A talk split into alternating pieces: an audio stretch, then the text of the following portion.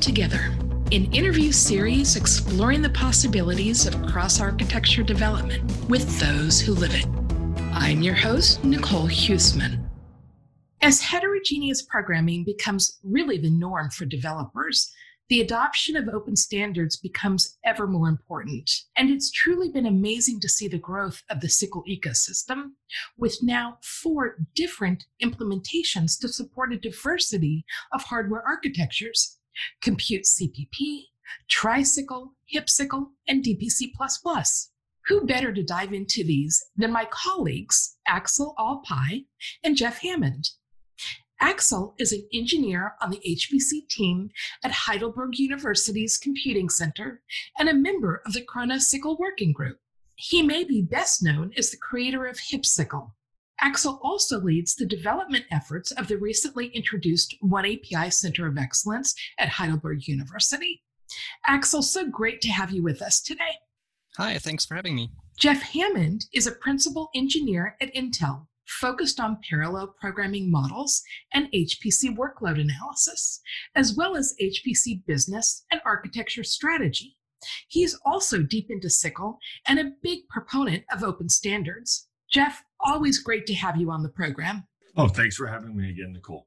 So let's dive in and unpack some of the differences in the SYCL implementations for our listeners and what hipSYCL and DPC bring to the table all SYCL compilers are based on Clang LLVM, but not in the same way.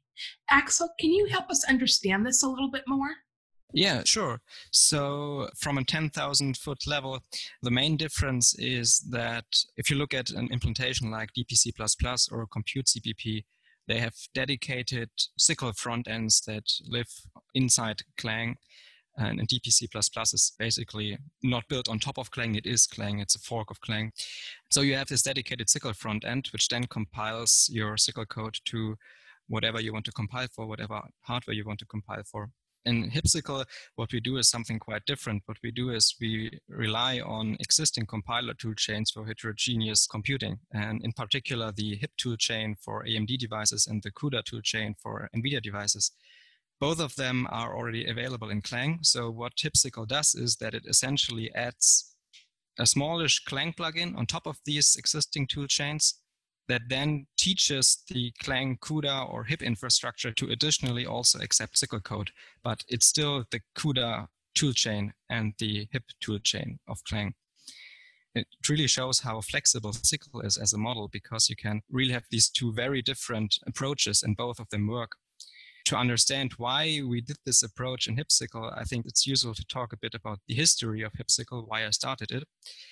This has to do with the everyday programming endeavors of a scientist. I have a background in computational astrophysics, and I used to write software for MPI clusters with GPUs and our systems were CUDA based, but I wanted to be able to support my applications no matter what hardware we were going to have in the future, no matter what hardware I personally am going to have in the future. So I decided to use open standards. And so I used OpenCL. But I found myself oftentimes looking enviously to the CUDA side of things because profilers are better for NVIDIA devices there and certain hardware features are only exposed in CUDA but not in OpenCL. So I wondered, could we have an open standard that also allows us to tie into proprietary tool chains if we need to, if we want to do this, this low level optimization. And then I came across SYCL and I discovered, well, this could actually work. If I build a SYCL implementation on top of something that already exists, on top of a proprietary language such as CUDA, then I end up with something where I can basically ifdef compiling for CUDA and then have an optimized code path for CUDA devices that then allows me to use all the latest CUDA features, but then also have a regular SYCL code path for all the other devices. And this is exactly what hipSYCL allows. So you can really mix and match CUDA or HIP code with your SYCL code, thereby creating highly optimized code paths for specific devices. So, Aksel, I'm really curious on the timing. Were you one of the first implementations, or did you see what was going on for a couple of years? hipSYCL, I started in summer 2018, which means it's certainly not the first implementation. triSYCL and ComputeCpp are much older but that's when it began. This is also the time roughly when I stumbled across SYCL, when I was sort of looking for a solution for my problem and looking for an open standard that would allow me to easily build something like this. Now, I'm curious, you know, there was OpenMP and there was OpenACC, and then there's things like Kokkos. So I'm curious, you know, what are your views on the pros and cons? Because all of them have some pros and some cons. What are your analyses of the different open standards for GPUs? I think they're complementary. So OpenMP, I think, is a great solution if you don't like modern C++ because SYCL is effectively very modern C++. So there are some people that don't like that, which is fine. OpenMP is also a great solution if you have a large code base that already has lots of sequential code, lots of loops and so on, and you want to just quickly parallelize that, then you add your pragma and then you're done and you can focus on your science. Uh, so I think OpenMP is very, very good solution for this. But if you like modern C++, if you create a new code and want to really integrate well with C++, I think a SYCL is a great choice. Kokkos is also a very interesting choice in that respect. And I think between SYCL and Kokkos are very similar. So major difference here maybe, for example, that there are sort of organizational differences, like SYCL is a standard, Kokkos is not a standard. But I think if you're a programmer between SYCL and Kokkos, you will have probably a similar feeling. One thing that SYCL does very well that I like a lot is this implicit task graph building with the accessors. And I think this is also something that's in this form almost uh, unique to SYCL in the way that it integrates into the language. So I'm curious, you know, that's a common pattern, it seems. You know, have you gone back and written all the astrophysics code in SYCL, or have you found SYCL to be all consuming enough that astrophysics is on ice for a while? Well, it's sort of on my to-do list to revisit that code, but I, I never had the time until now to do that. so I think this would be a great project in the future, even if it's just for benchmarking or so, to see how it fares with SYCL. So you mentioned one of the big important properties of HipSYCL is that it is fully compatible with the native toolchain. I think for me, this feels a lot like the way we use the intrinsics or assembly on traditional languages, you know, x86, for example, people write AVX 512 intrinsics or inline assembly. And of course, those things are not ISO standard, but people do that. And as you said, they do it with IFDEF. So how have you found that to work? Are you writing applications that mix the two, or is it something that is there as a potential, but you find maybe SYCL is actually good enough most of the time? I think from many use cases, especially if you're a scientist and you just want to get your program running, you want to focus on the science, I think SYCL is good as it is. It provides the most important primitives for you to work with. But if you're also interested in getting the maximum out of the hardware or using some features that are not yet in SYCL because they're too hardware specific, or you're a computer scientist and you want to make some experiments with the hardware that you have and you want to really exploit it to the fullest, then I think this can be highly interesting. Also, it can be highly interesting if you're a library developer. So if your job is to build optimized libraries and you want to have all those optimized code paths for NVIDIA devices, AMD devices, Intel devices, whatever. So on the library front, I know we've talked in the past a bit about this, and this is sort of some of the implementation differences. Can you talk about how HipSYCL integrates with libraries? Are there examples of with HIP or CUDA libraries that have been done so far? And are there things that if somebody out there is wanting to build these things that they should know when they go off to do that? In principle, it integrates with existing CUDA or HIP libraries in the way that every CUDA or HIP program would. For example, I've presented some results at iWOCL 2020 with ROCprim, which is AMD's optimized template library for parallel primitives, where I've used ROCprim in a SYCL kernel with HipSYCL. So this template library, so basically this means you compile the AMD HIP code into your SYCL program and it works. And you get some speed up with that because it's AMD optimized code. There's not much to consider except for how you if ifdef exactly, and this is documented in the HipSYCL documentation.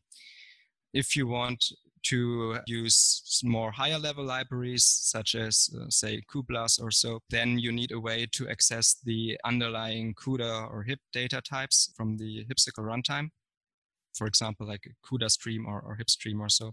And there are also ways to do that. Uh, in particular, in SYCL 2020, there are backend interoperability mechanisms, and they are, for the most part, also supported by HipSYCL.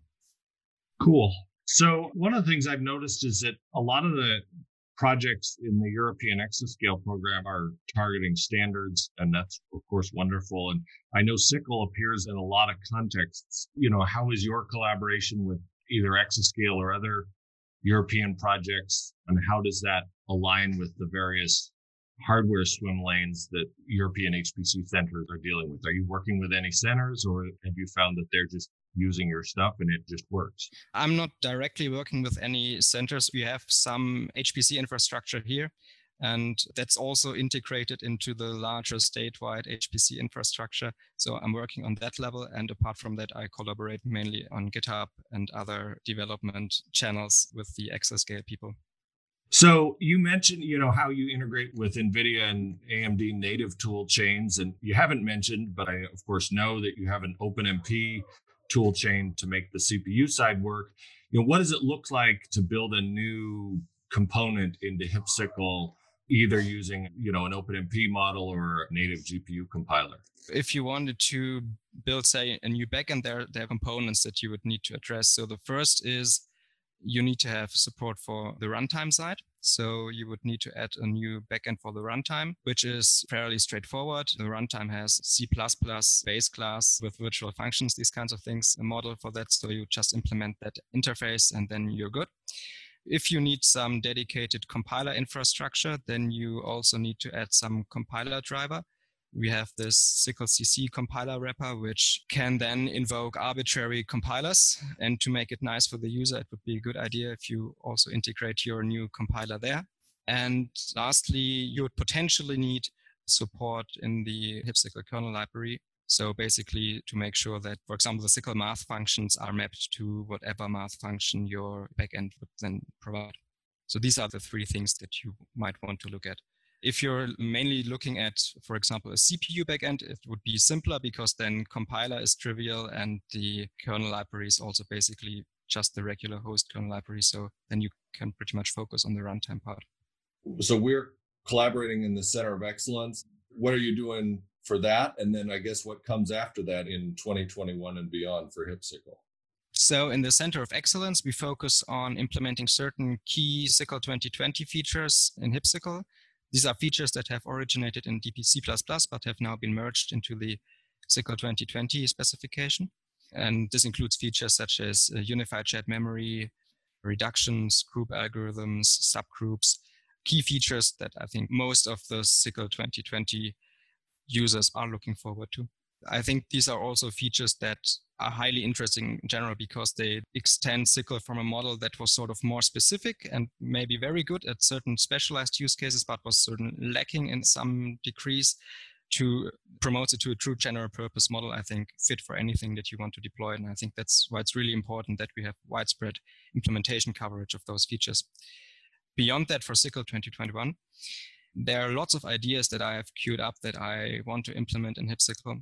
HIPSYCL has always been an implementation where we have pioneered new or different or maybe slightly weird interpretations of the SYCL standard, starting out with, for example, not using OpenCL. Back when HIPSYCL was started in 2018, the SYCL specification was hard coded to rely on OpenCL. And HIPSYCL was the first implementation to say, well, in principle, it says OpenCL, but it might just as well work with CUDA or HIP. And so we're just going to do that because there's a benefit.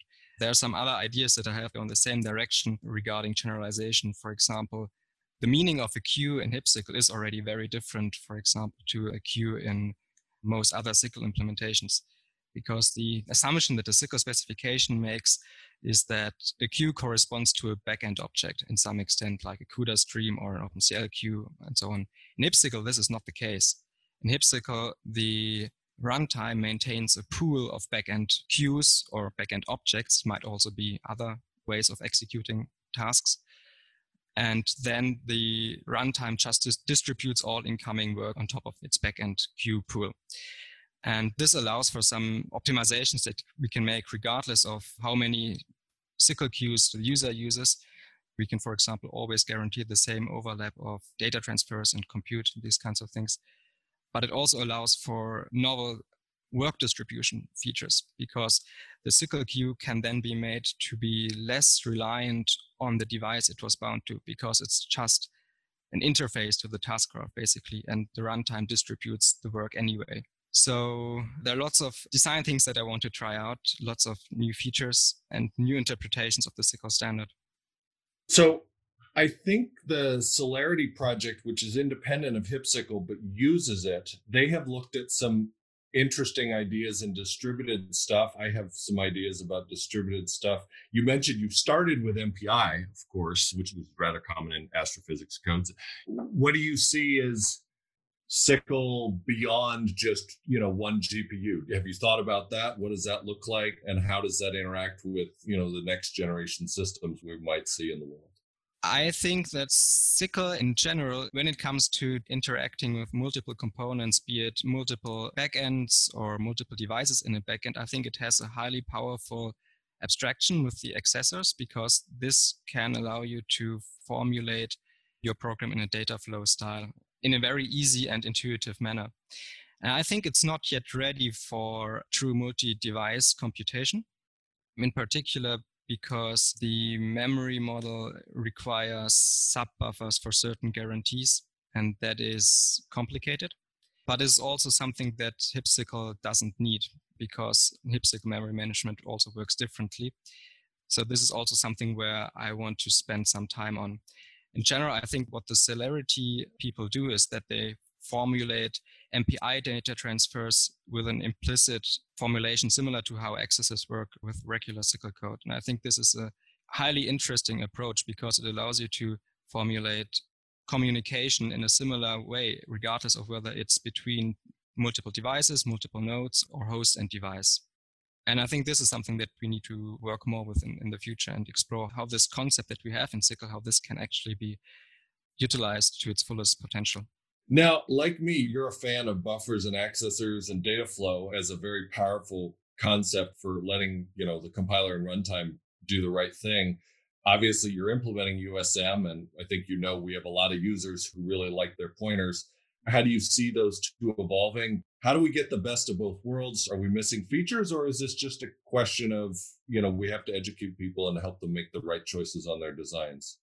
I think USM is an extremely important feature mainly because of two reasons. One, it allows users to use complex pointer based data structures in a simple way. And the other is for deployment reasons, because there are existing frameworks that assume that there's some pointer based interface. There are libraries that assume a pointer based interface. And there are portability tools, for example, the tool to migrate from CUDA to SYCL, which Intel has, would probably be almost impossible to write if there weren't any pointers in SYCL. Now, what accessors, on the other hand, provide is a very portable way of formulating your memory accesses.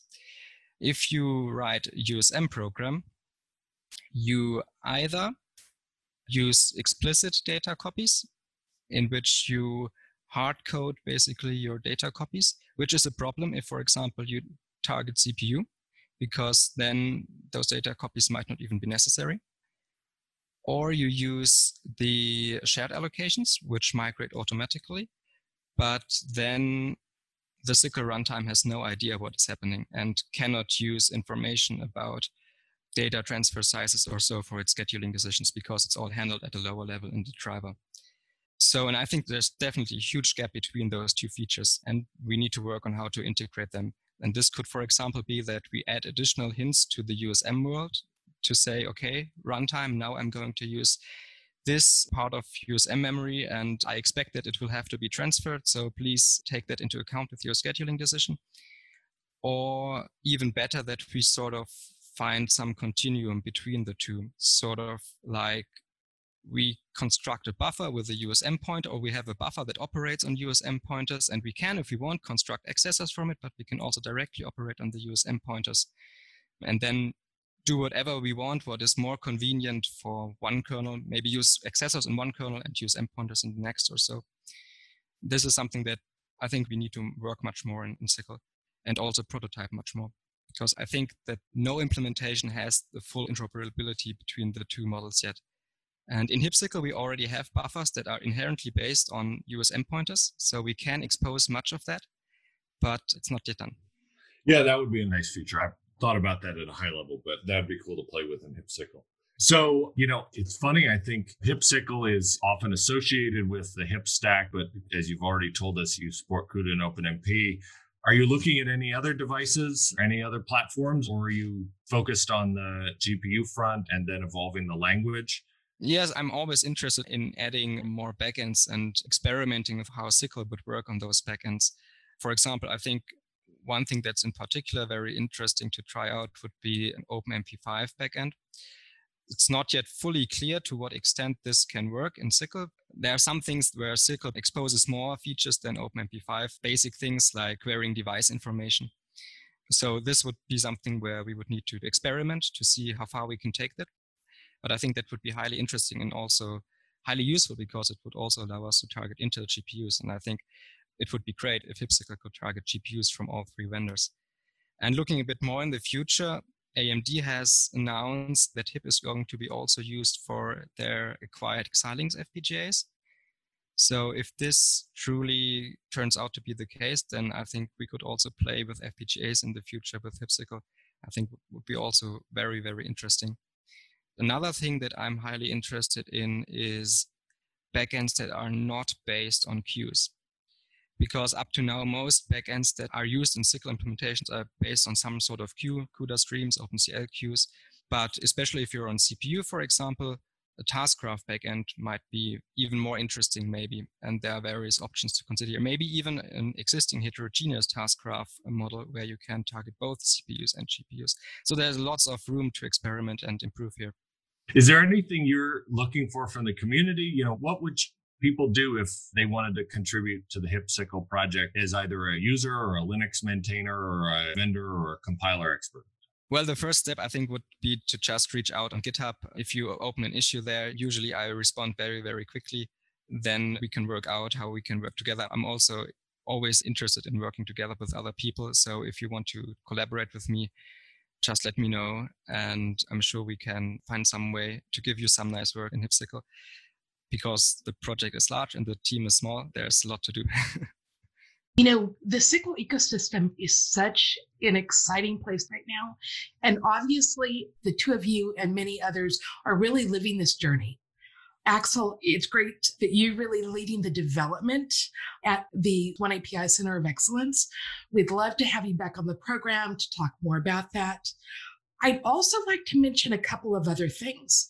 Aksel, you have a panel discussion with Joe Curley, Jeff McVeigh, David Blythe. And so we'll put a link to that panel discussion when we publish this podcast. And then I'd also like to point folks to a presentation and demo that Jeff is doing for GitHub Universe around One API and DPC and SYCL. So we'll also put a link to that as well. With that, any other pointers as to where folks can go to learn more about SYCL? I know, Aksel, you mentioned the different places for hipSYCL. Jeff, for you, how about where folks can go to learn more about DPC? There's a couple of different places. My GitHub profile has a couple of different repos. One of the things that I have that might be interesting to folks, especially who are curious about, you know, how does hipSYCL stack up to CUDA or HIP? I have this little project with Tim Mattson and a bunch of friends called the Parallel Research Kernels, where I recently actually finally added HIP support and I ran HIP and hipSYCL, and it turns out hipSYCL performs exactly the same. So standards don't cost you a thing and you get portability. So you can see that in that code. And I've written a couple other simple demos. Obviously, Intel has all the One API tutorials. And then, of course, my good friends and colleagues have written the DPC book and the APress GitHub has all of the code from that book. And I think you'll link to that, I'm sure. So there's just so much out there. I will also plug Tom Deakin from Bristol University has a number of wonderful projects using SYCL and also showing the same thing, which is that hipSYCL performs as well as native APIs where it supports things. And so Tom's proved that as well. So I think it's a great affirmation of what hipSYCL has been doing and how portability is uncompromising on performance in many ways. Excellent. Thank you. And Aksel, any other pointers for listeners in terms of where they can go to learn more? If you want to learn more about the SYCL ecosystem, a good place to look is also always sycl.tech. where news articles, blog posts, and talks and these kinds of things are listed about the SYCL ecosystem. Excellent. Thanks so much for being here and for sharing your insights. We look forward to having you back on the program. Sure. Thank you very much. And Jeff, it is always such a pleasure to talk to you and to gain your insight. So thanks for being here. Oh, it's always fun. Thank you very much for setting this up. Absolutely. And for all of you listening, thanks so much for joining us. Let's continue the conversation at oneapi.com. Until next time.